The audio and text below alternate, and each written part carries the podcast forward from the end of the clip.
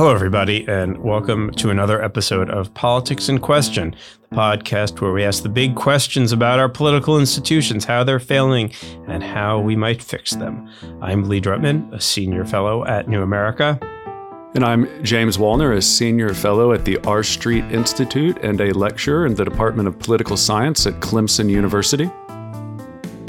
So, we are recording this podcast on Monday, November 7th, the day before Election Day. So, as we talk, we don't know the outcome, but we do know that whatever the outcome, there's still going to be a widespread feeling that U.S. democracy is in crisis and that this crisis is going to take years, maybe decades to resolve. So, while we talk a lot about government institutions on this podcast and how they might be failing, we often ignore the other great source of power in our society, which is business. So today we're going to have a conversation about business and democracy, and there's nobody better qualified to help us through this conversation than Daniella Ballou-Aares, who is the CEO and co-founder of the Leadership Now Project, an organization of business leaders who care about the quality of U.S. democracy and want to improve it. So, welcome to the podcast, Daniella. Great to have you. How are you feeling about the state of uh, U.S. democracy? Thanks so much for having me, uh, Lee and James.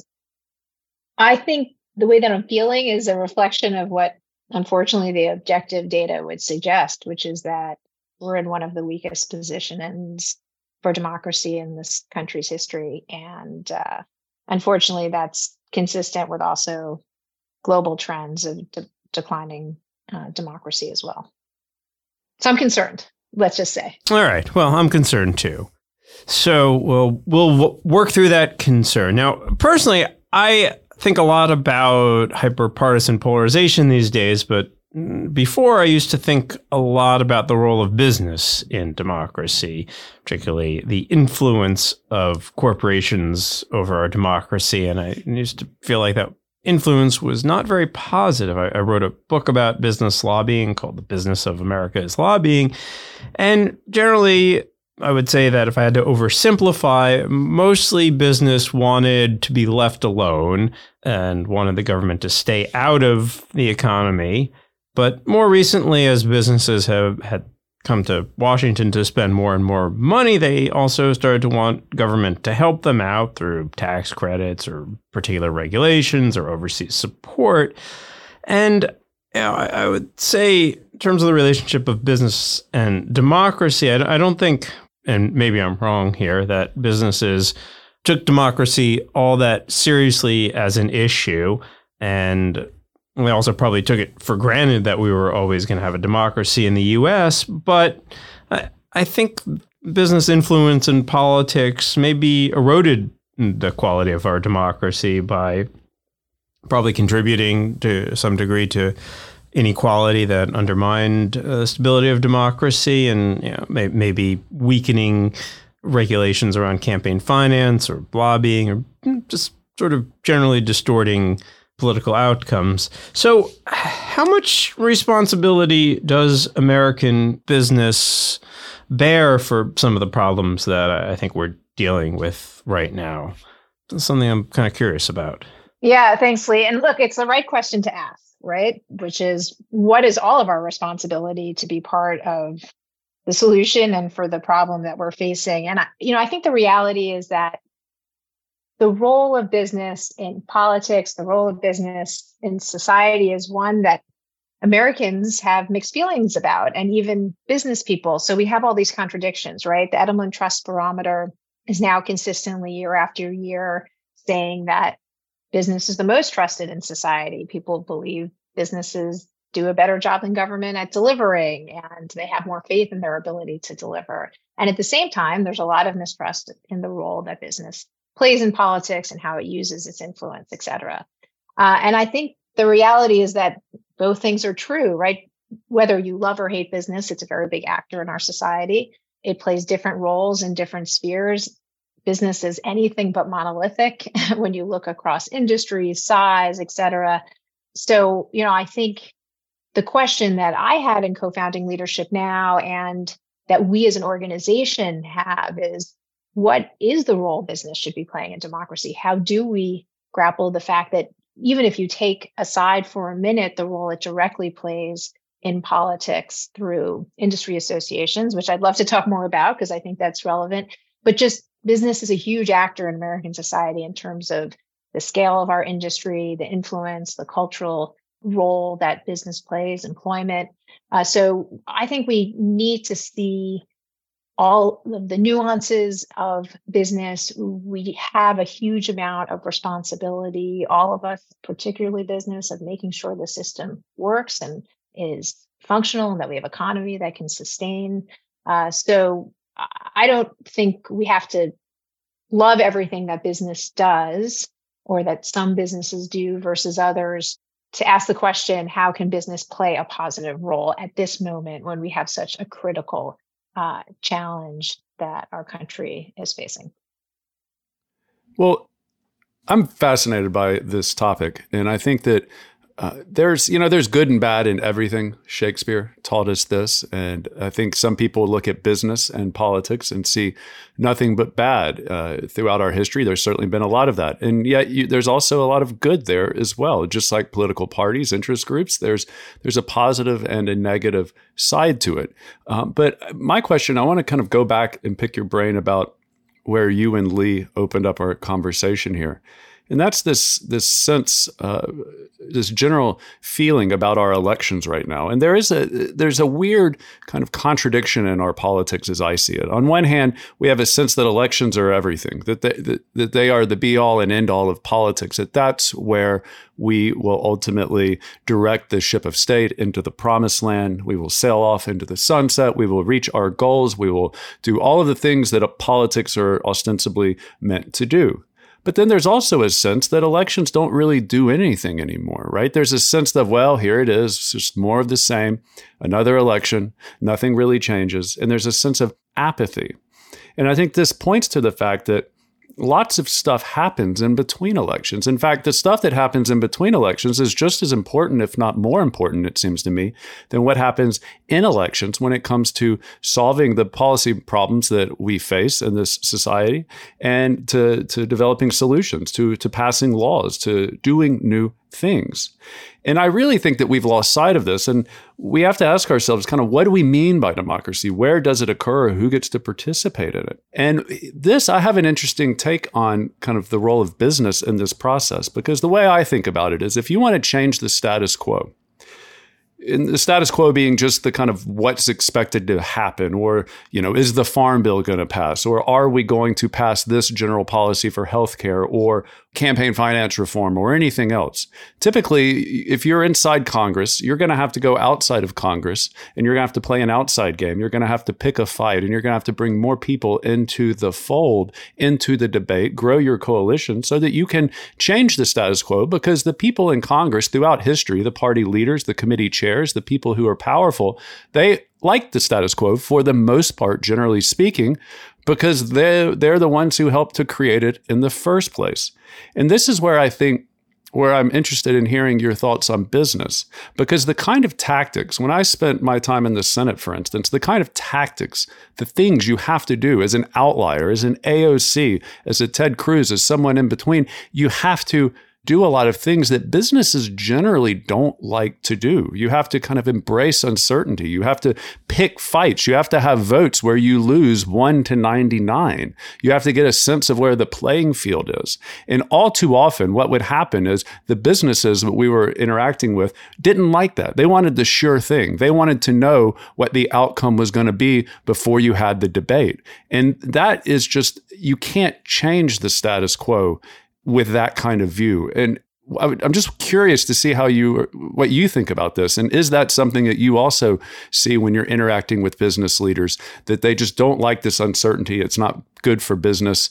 It's not good for the bottom line, and that they they approach things more from a business standpoint than a politics standpoint in trying to enact big policy change.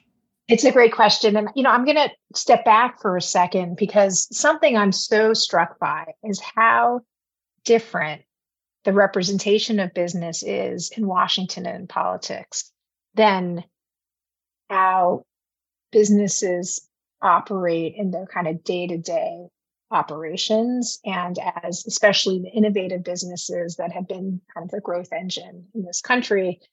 You know, when I moved to DC a decade ago from New York, I had spent most of my career on the business side, building up a company. I'd been a management consultant at Bain. I'd gone to Harvard Business School. It was not until several years out of business school that I had ever even heard of the government affairs function of companies. It was something that was not even in the conception. The US Chamber of Commerce, to many business people, especially let's say my peers in their 40s, et cetera, are institutions that are relatively unknown, not understood, even those at executive levels.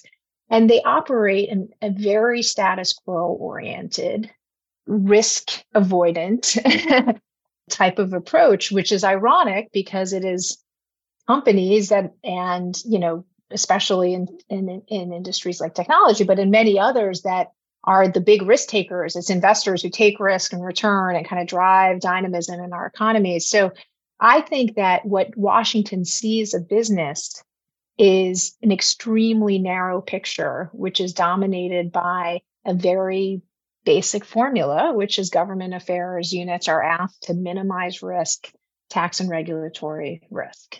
And so the way business shows up in Washington is through that part of a company's kind of function. And it's only, you know, and it's a certain type of company that has a big presence in Washington because they're highly regulated or otherwise. So I don't think that's the, you know, I'm so struck by how limited the approach is by the major business institutions in Washington. When the CEO discussions that I'm a part of, if I look at my peers who are CEOs or emerging executives, et cetera, you know, they're really interested in how do we solve climate change? How do we address this issue? How do we deal with all manner of foreign policy issue, national security, having a diverse workforce, et cetera. But it's like that conversation that's happening in business is not reflected in how business is being represented in politics. So then you get, you know, exactly what you talked about. Uh, business, the representatives of business in Washington, which usually are actually political people, not from the core business, are just coming and saying, please don't do anything that we don't expect because we don't want anything to change, which is dangerous, I think. And the reality is that, I mean, our economy, our country, our democracy in the past 20 years, and certainly in the past six or seven, is looks completely different than it did before. And yet the playbook is, you know, surprisingly constant of the existing institutions. This is a, a, a really interesting observation because I've thought a lot about the role of lobbying in Washington, and you know, p- part of uh, what I came to understand is that the lobbying industry and the government affairs function in many corporations is in many ways a, a kind of self-reproducing entity that is interested in just having itself uh, being a really important function within the corporate world by, in some ways, creating uncertainty and then resolving that uncertainty. Uh, I, I, often thought about how it's always at the end of the year that that this like big tax bill comes up, and then there's all this uncertainty, and then and then these lobbyists somehow magically resolve it uh, for for the companies. And so there's this this sort of weird way in which people in the in the C-suite don't really know what's going on in Washington. They rely on the lobbyists to tell them, and the lobbyists have a, a strong incentive to make it seem like there are all these problems that then they are solving for them. Now, I, I want to talk a little bit uh, talk about what has changed in U.S. politics over the last decade or so, and uh, obviously, hyperpartisan polarization has gotten much worse in the way in in which that has affected the quality of our democracy. But it's also changed the the geographic alignment of our parties and the urban rural divide has become much starker. And one of the things that's happened as a result of that is that more and more businesses, which are tend to be headquartered in urban areas or kind of around urban clusters, tend to rely on college educated, high information political consumers and uh, have a lot of them have consumer facing brands sort of that that world has become, I would say, much more democratic party oriented, much more liberal. And so I think a lot of businesses are kind of trying to figure out both in their public facing branding as well as in their employee recruitment, how to get on board with a, a more progressive worldview because that's what both their their selling and their their uh, talent retention and recruitment demand at the same time that our politics remains 50-50 so i'm wondering how you see businesses wrestling with that and my, my sense is that a lot of businesses would probably prefer not to have to wade into these fights but given the the sort of consumer facing nature of many of these companies and just the the need to retain and uh, attract talent, I think forces them into a lot of these fights. Does that does how are businesses wrestling with this, and is this something that that they'd rather not be wrestling with? Yeah, I mean, I think look, the reality is is that um, you know I mentioned earlier how the Edelman Trust Barometer ranks business as the most trusted, and I think what we're seeing right now is while there's a whole set of policy issues, social issues that are not getting resolved by our political system. And business, the CEO is the last man or woman standing, right? That that there's some trust left in, the last authority that you as an employee can go to and say, this, you know, extreme policy in my state, which maybe has been, you know, passed by a highly gerrymandered legislature, on guns or abortion or other issues that is inconsistent with what I, as your employee, see as fair or see as uh, aligned with what the majority of people in my state believe, et cetera. So I'm now going to ask you as the CEO to solve it. Uh, and I think what we have had in a lot of our discussions among our members and others is while it's certainly, I think, up to a, a company can decide where are the most important things for them to step out for their consumers, for their employees, for their stakeholders, that in supporting democracy and standing for the integrity of the system, the integrity of elections, that there are need to have kind of overall support and faith in the system by which we're governed should be the most universal uh, stance that a company can take. And that by supporting a functional political system then that is what's going to ultimately get the company off the hook for having to resolve every other problem that's not being solved in politics right now yeah. so I, i'm worried that democracy is seen when it's positioned as like another corporate responsibility issue you know oh do i weigh in on climate or diversity or democracy et cetera as opposed to this is a systemic risk issue. This is about the entire system. It is about the instability of the country, of the economy, uh, of our America's role in the world. So you can't just opt out of worrying about this issue, just like companies now can't opt out of worrying about cybersecurity. So we've really focused on election risk, systemic risk as the thing that belongs on the CEO and board agenda. All right. So I just want to hang on to that point for a second because I it seems kind of tricky uh, when there was all this fight about the Georgia voting rights law or the I guess the voting voting restrictions. You know, some important Atlanta companies, notably Coca Cola, uh, tried to take a stance on this, but I, I, think it's challenging for a lot of companies that want to do business in a state to take a strong stance if they are worried what happens if Republicans keep control in Atlanta uh, or, or, in Georgia, you know, and, and how, how, does that affect Coca Cola? I think it most pressing uh, issue uh, that comes to comes to mind for a lot of CEOs. I think I'm curious what you think of this. Is like, do you have to to get in line with a, a yeah, what happens if if the side that you don't support wins, right? Like I think about what happened with the Ron DeSantis Disneyland Walt Disney uh, clash, where Disney uh, spoke out against DeSantis, and DeSantis said, "Yeah, you you like that tax break that that we're giving you from the state of Florida? Yeah, maybe you should shut up." Uh, so, how much does that weigh on businesses that you know, may, maybe we shouldn't speak out because if, if our side loses, you know, there's going to be retribution. Yeah, so I, I think it is weighing on companies, and I think there is a fear and concern about pushback, about being called a co- corporation, about state legislatures going after you for taxes, et cetera.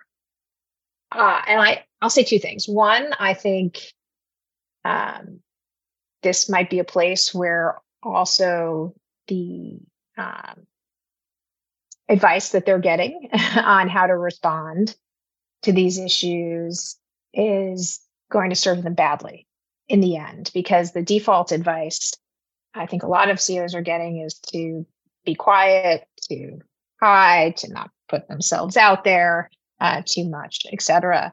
And I think what we know is that once that happens, you're just inviting more and more willingness of the other side to push back on you, more risk of retribution, et cetera. And so I think there are there is a way to deal with this though, which is has two elements. One, predefining what are the factors, what are the things, what are the triggers where business is going individually and collectively be willing to step out because political leaders are crossing really well defined lines of what is appropriate in a democracy. And then second is doing that in coalition and that those coalitions really have to be at a state level, although there's some cases where you can do it nationally. So for instance, in 2020, we were part of really building a strong coalition around responding to the questions of legitimacy in the 2020 election. And ultimately, you know, we were alongside everyone from the business roundtable to individual CEOs to uh, to National Association of Manufacturers, and we were all coming out around that election around the same times. So similar messages to say, yes, this election is legitimate, it should be certified. I mean, to ultimately respond to the insurrection, et cetera. And that kind of coalition is needed. So I'll talk for a minute about what those triggers could be. And they come out of the political science uh, as well, right? So one is refusal to accept a little legitimate election results and experience responding to that in 2020, as I mentioned. Uh, second is responding to political violence, both towards election official, elected officials, election administrators, et cetera. And third is uh, political retribution for free speech or similar with Disney. And I think if what really should have happened, I mean, the Disney case has lots of missteps by Disney and being coming out too late and not being prepared, et cetera. But that would have been a perfect moment for the business roundtable or other or you know key florida business groups to say collectively you know this is a line that shouldn't be crossed and we're not collectively as companies going to accept that political retribution line being crossed because business is powerful enough that acting collectively they should feel very confident that they can push back on that type of behavior from political leaders. So part of what we're doing as an organization is is building that coalition when we have and, and you know we have been part of building those coalitions we have uh, groups in wisconsin and ohio and texas and elsewhere who have been proactively coming out in support of democracy and against election denialism and otherwise so I, I think it is doable, but it requires being proactive versus kind of status quo oriented, as as James had spoken with. I want to say one other thing that we sometimes there is a sense that well, you know, companies worry about coming out. Is it going to really have an impact anyway? Can we change things? And you know, I would say, look, business knows how to be proactive when they really want to get something done. So if you look at the response, for instance, of the business roundtable to the uh, Build Back Better, there was an extremely proactive response that rolled out the CEOs and their membership, rolled out the lobbyists, et cetera, to push back on new taxes. And that was an extremely robust enterprise with real money spent and real political capital and human capital deployed. Um, so I would argue that um, that type of proactive action um, is required as well on democracy now. And I wrote a piece, I co-authored a piece with uh, Michael Porter, the Harvard Business School professor, and Harvard Business Review on this last year, where we said, look, business knows how to be proactive. Let's use that proactive capability for democracy now. I want to touch base on this or ask a question about this this notion of advice. And this is your your government uh, affairs and government relations uh, point the the fact that we see business or business views politics through this kind of GR lens. It's fascinating, and I hadn't I, it I hadn't thought about it as clearly uh, as you put it um, in those terms before. And I think it's absolutely fascinating and it strikes me as absolutely correct. But there's this challenge and this notion of the advice that businesses are getting.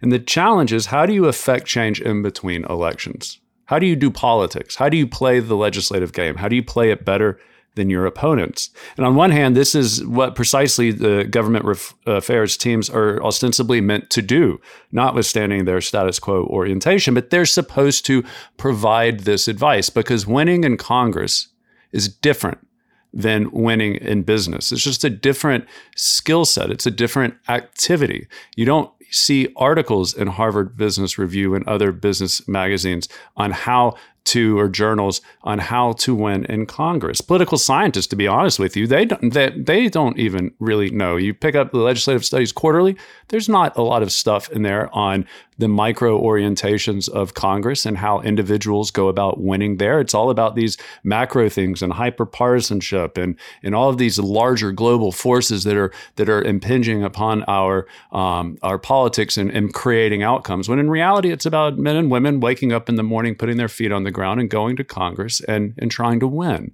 or not. In our case today, I think. And so this, I think, highlights a bigger problem, which is there's a brain drain. There's a real absence of the kind of knowledge that you need. This is kind of what my job was ostensibly when I worked in Congress. Um, but in Congress, the number of members and staff who know how to make the institution work are getting fewer and fewer every year as the institution does less and less and less outside of Congress, there's not been a lot of this, but there certainly seems to be a lot less now.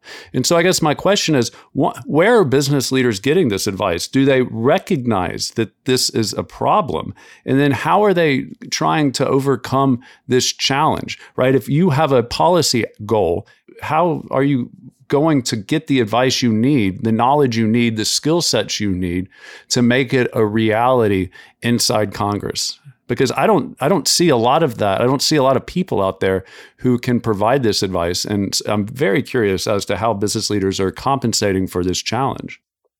Look, James, I, I really agree on this overall brain drain point and about the ability to get things done to begin with and even to innovate in any way, right? When you have this uh, very significant both brain drain and also gap in understanding between many who are leading businesses and then those who are in the political sphere.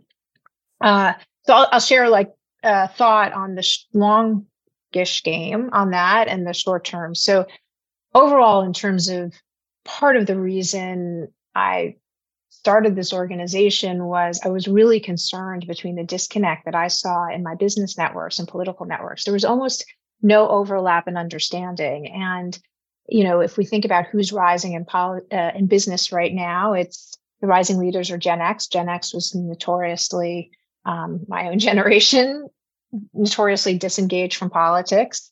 Uh, you know, the Berlin Wall had fallen, business was booming, there just wasn't much concern or thinking about it. And so we have a whole set of leaders now in companies, and this might be particularly profound in Silicon Valley, et cetera, who've really not you know there's need to be need civic education basically um, who didn't really learn about how our political system works.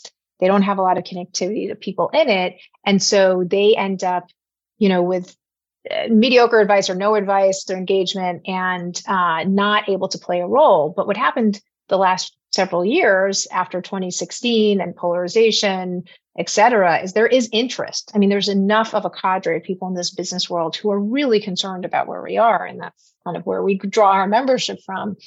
Uh, and we need that group actually engaging directly. And so much of politics from business is kind of outsourced to lobbyists, to government affairs, et cetera. And we actually need to bring in the people who are leading companies and who are trying to, you know, or who are frankly confused, concerned, don't understand why things are working to be more directly part of the solution. So I think we've tried to do a lot of that, get people exposed, engaged into the problem solving. But I mean, the scale of that needs to be significant. And I think from a talent perspective as well, I'm always struck by the number of people coming from outside of politics, but who are smart, have amazing careers, who would, you know, could play a role coming into the political system to be you know part of making our government institutions operate more effectively but they need they would need an entry point so that you can get talent from the broader kind of country that wants to be part of the solution. I always have believed and and i feel so so strongly right now that there's all the talent needed in this country to solve this problem.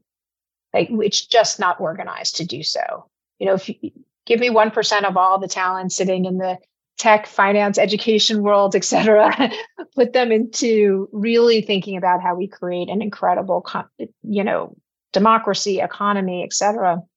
And we create a Manhattan Project for Democracy. I really think we can get out of this mess. But, you know, this is, there's really not enough attention outside of Washington to creating a, a great functional system. And as you said, not just one that's focused on campaigns, which is really such a small part of the picture of governing. I mean, not just legislating, running our institutions, et cetera.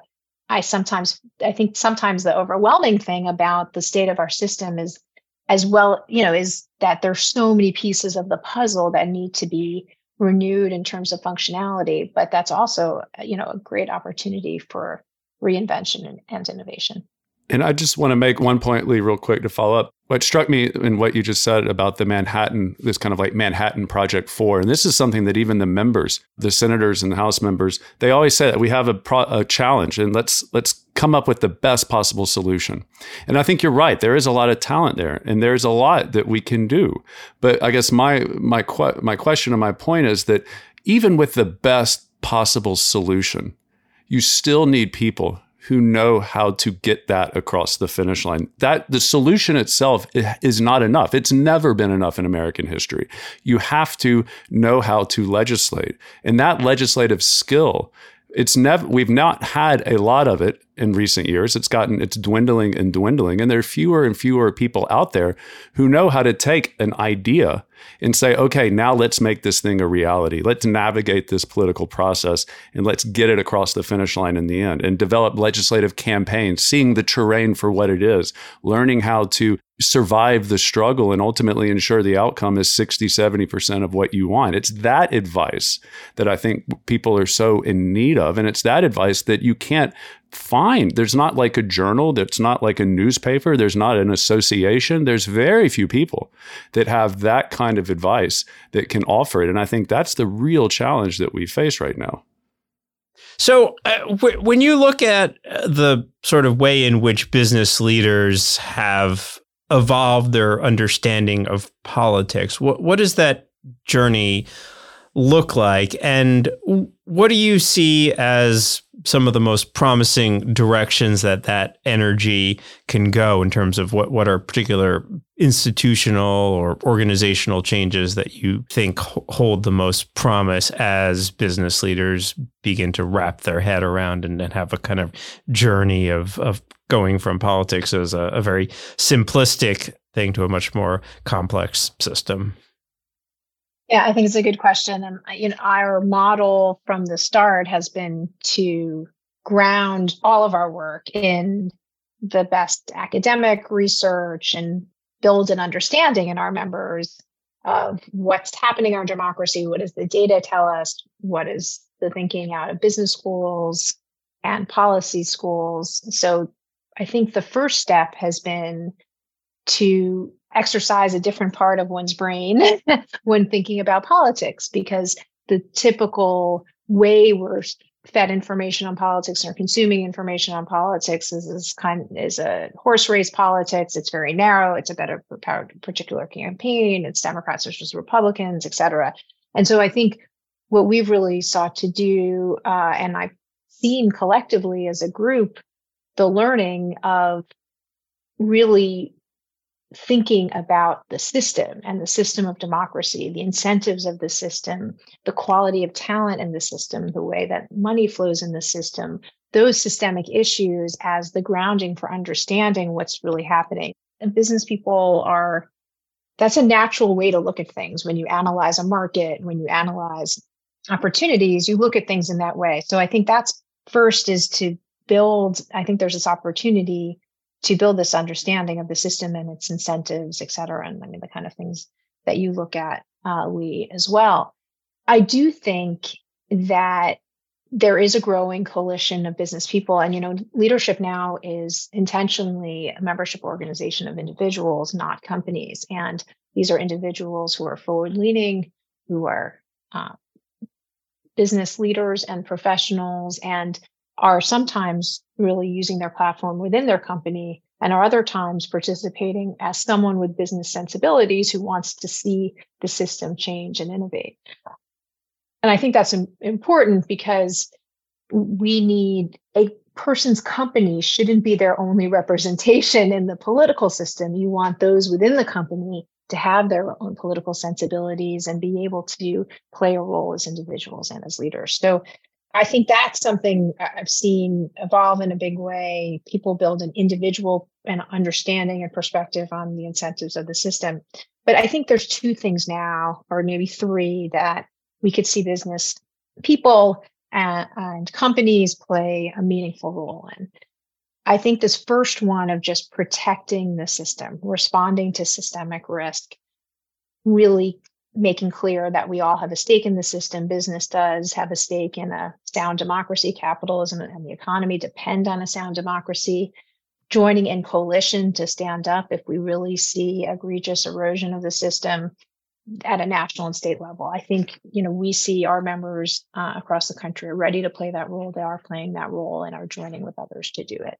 So I think that's going to be critical in the next couple of years. I think second is the innovation in the system uh, and I think when we look at really reaching two part types of innovation, one is the systemic reforms like final five voting or addressing gerrymandering or other ways to increase competitiveness in the system.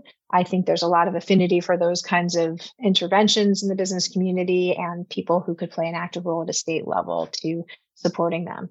Uh, but you know, I think the the second piece is innovating in the system, in innovating in the ways that people are engaging, are consuming information, um, and that's not so much companies. Companies have a role in terms of informing people that they're, you know, election day, et cetera.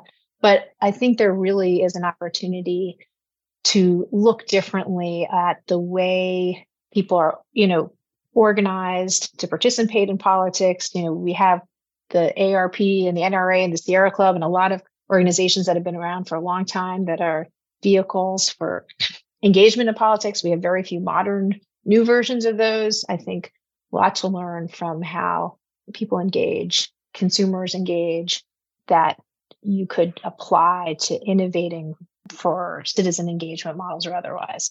Uh, and the same holds for, you know, how messaging creating talent pipelines for politics, et cetera. There's just some really strong learnings from from the business world. You know, yeah. the the flips. One thing I just wanted to say, and the flip side is, is we see, you know, Elon Musk today tweeted that people should go and support Republicans in the midterms because that's a good way to balance power in Washington. Uh, which is a pretty profound thing to do as an owner, you know, now just recently owning Twitter and uh, presumably was attempting to have some semblance of being a neutral platform and has just kind of blown that all up, right? And so he's not afraid to break those norms, even if some others are. Uh, so I think we're going to have a, you know, I think we might see a more visible fight between the libertarians like Musk or I don't know, they claim to be libertarians. um, Reid Hoffman this week came out on LinkedIn saying, you know, there's a really authoritarian threat in this country right now, and that's also in the Republican Party. I mean, I, I think we're going to see influential individuals. I hope not only men. I don't if I have something to do with it. There will be some women leaders who are part of those voices as well, but who are fighting out in the kind of elite business based a perspective about where this country should go. Yeah. Well, I, I do really think that we are in this moment in which a lot of people are rethinking our political institutions. It really does feel like a hinge moment in which the old order is collapsing and a new one has yet to be built yet. Uh, in terms of the reforms that you mentioned, final five voting, which I personally am quite a bit skeptical of because I think it undermines political parties, which are essential institutions. We did an episode. I like fusion voting, by the way. Yes, I love fusion voting, uh, which I think builds political parties. I love proportional representation. But you know, th- there's a there's a wide variety of, of reforms that are popping up that people are are working through, and to me, that's a sign that we are in a moment in which there will be innovation. It's just a question of what it will be and how it will shake out. And I think businesses will have to play an important role. And I'm so glad that you're doing what you're doing and helping business leaders think about democracy and value democracy and hopefully put their resources and social and cultural capital into it. So thank you for what you do and thank you for joining us on another episode of Politics in Question. Thanks so much, Lee and James. Pleasure to be here. Thank you for listening to Politics in Question. The show is a joint production of New America and the R Street Institute, and our producers are Shannon Lynch and Jason Stewart. Theme music was composed by yours truly.